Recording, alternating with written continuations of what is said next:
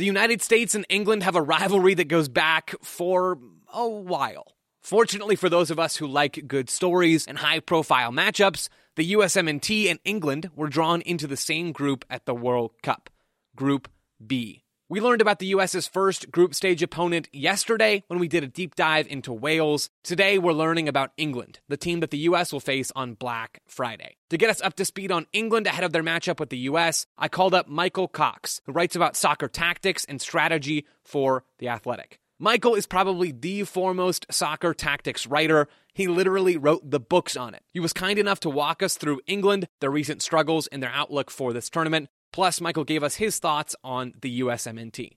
I'm Joe Lowery, and welcome to the Backheeled Show, where we bring you unique coverage of the USMNT in just 10 minutes or less. So hang out with us while you plan out how to schedule your Black Friday shopping around USA England, or while you stand in front of a mirror trying to pull off Gareth Southgate's dress shirt and tight vest combo.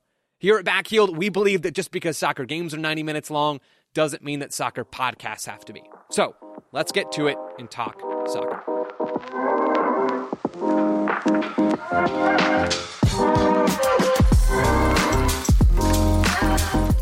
I'm now joined by the Athletic's Michael Cox. Michael, thank you so much for being here. How are you? I'm very good. Thank you for inviting me on. Yeah, absolutely. So let's talk England here, shall we? So England are favorites to win Group B with the US and, and, Wales and Iran. And also, when you look at the betting odds, they're one of the favorites to win this whole darn tournament. But Michael, they haven't won in their last six matches. What has been going wrong for England over the last few months building up to this tournament? Yeah, it's a strange one. I, I, don't think much has been going right, to be honest. And I think that's worrying because when everything starts to go wrong, you do tend to worry whether there's a root cause, whether there's just a kind of, you know, getting to the end of this era with this manager. I'm not sure there's anything specific I can pinpoint as that's the problem or that's the problem. It's it's just everything hasn't quite clicked really. I think the the defense, which has been reliable at the last two major tournaments, has now seems prone to individual errors. I think there's a question about or there was a question about which formation England will use. I think it's more likely now in the knockout stages, if they get there, they will use a back five. And just the attack isn't really clicking either. I mean, Raheem Sterling has been so good for England in tournaments and really over the course of his England career, but he hasn't looked at his best either. So there's just a kind of general malaise, I think, in the team that, uh, yeah, we're not particularly positive in England, I don't think, compared to the last two tournaments about uh, the chances of success. I'm curious about how much the group factors into that because I don't know how much you've thought about this, but Group B for me is fascinating in my mind at this World Cup because none of the teams from what I've watched and from what I know about the U.S. really open up and play, or at least when they do open up, don't do it particularly well. With with that in mind, with all this conservatism in mind, do you think that this group is a good one for England or a, a bad one? No, I, I, kind of agree with what I think you're hinting at, which is that it's a bit of a bad group. Um, because I think England are better when they can play on the break, when they can attack into space, and kind of even beyond the tactical side of things. I just think, I, I don't think Wales is good for England. You know, I think that that it does make it a different type of game. It gives it a kind of derby feel. The game England and Wales played in Euro 2016 was a real tight one with Wales leading for a long period. I mean, yeah, my feeling about the group is pretty much the same as, as yours. And I would still back England to finish top if I had to predict, but it, it feels to me like it might be a kind of 5 5 4 1 kind of group. Like, a couple of draws, not many goals, not many great games. Um, I think Iran are not a great side, but I think they're going to be difficult to break down. And the US, I think, I think them and England could kind of cancel each other out. And yeah, I kind of just, I, I've almost predicted in my mind kind of a repeat of the USA England game from 2010, a repeat of the England Wales game from uh, 2016, and Iran, who we haven't played for a long time, maybe ever. I'm not sure off the top of my head, but against teams like that, I think Algeria in 2010, I think of uh, Tunisia. England aren't really good in games like that. So, yeah, I'm not sure that the group draw particularly helps England. Okay, so we, we've gone down the negative side for England a little bit here. and you mentioned some players that hadn't been performing all that well in, in recent history.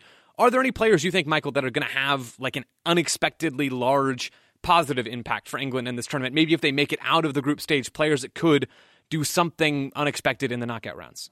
Yeah, I'd put Bukayo Saka into that category. I mean, he's hardly un- an unknown, and obviously, unfortunately, was the fall guy at, uh, at, the Euros last year. But he's one of those players who he, he, just seems to perform for England. I know it's a simple thing to say, but I mean, you could argue he's not on the level of uh, Foden or Grealish. People have their own opinions on that. But I don't think there's much arguing that at international level, Saka has played the best. And he played really well in a 3 0 draw with Germany in the last Nations League game. He came off the bench and was just England's best player. I guess the player who's probably most, made most progress since the last Euros is, is Jude Bellingham, who everyone knows is doing really well at Dortmund. I think he's likely to start in part because Kalvin Phillips isn't going to be fit. And the kind of wild card, I suppose, is James Maddison, who's only got one cap, but is in great form at club level. So there's a few reasons for positivity, but I, I haven't quite seen them work as a unit yet. And I think we know what Southgate's all about. He's going to be quite faithful to the players who have played at the previous two tournaments. And unfortunately, amongst them, I think there's a few players who are kind of off form. Let's talk about England USA on Black Friday for us here in the States. you mentioned that these teams might sort of cancel each other out. How do you think Michael Gareth Southgate will approach that match? And, and can you explain a little bit more of what you mean by these teams canceling each other? I just feel like they're they're pacey teams. I think they're teams who probably want the opponents to come onto them and attack into space. In in terms of how England will set up, I'm not quite sure what formation they'll use like I say, I think in the knockout stages against the real top teams, if England get there, I think Southgate will use a five at the back. I think there's a possibility he plays a four at some points during the group stage. We'll have to wait and see. But yeah, England can't play completely reactively during that game because I don't think the US will open up and let them. So there's got to be some emphasis upon dominating possession and trying to get take the game to the US. The area where I'd be I suppose hopeful from an England perspective would be the wide areas, just because I think England have such good options there, and I think the US have a couple of fullbacks who are, are very speedy, very good going forward, good technically, but at times can kind of switch off defensively. So that's you know p- potentially with Kane coming short and playing balls in behind, that's maybe the area where I'd, I'd think England would would look to try and exploit. But yeah, I feel like it might be a relatively slow start to the tournament. And England do have a habit of just drawing their opening games in tournaments. I wouldn't be surprised if something similar happened again. Michael, as you've gotten ready for this tournament and as you've been getting ready to watch this group, do you have any other thoughts on the U.S. team? Obviously, a young generation of players, many of, of, of whom are in Europe. What do you think of this new generation and sort of what's your perception of this team, of this U.S. team coming into Qatar?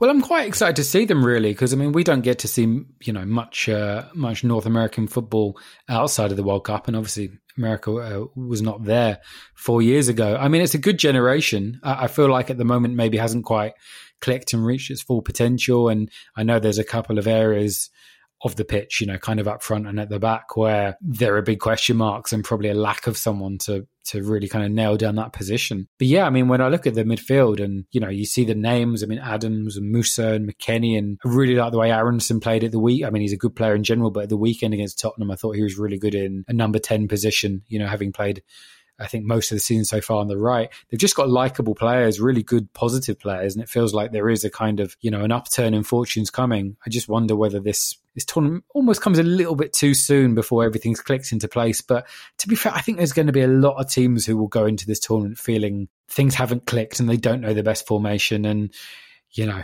often in World Cups, teams figure it out after a couple of games and suddenly just go on a run. So, yeah, you never know what can ha- uh, what can happen. I'd, I'd, probably back the US to get out of this group with England um, ahead of Wales. I think Iran probably the the outsiders. But um, yeah, I'm looking forward to to watching the US because they have got some very exciting players. Michael, from your lips to God's ears. That's what I'm saying here. Thank you so much for joining me. I really appreciate it. Before I let you go, are there any any projects you're working on? Anything in particular that you're excited about that you'd like people to to go and listen or look forward to or, or read or anything that you've got going on that you want to plug? Uh, yeah, I mean, the Athletics Tactics podcast, we're recording on um, Wednesday, just a, a, kind of general preview of all 32 teams.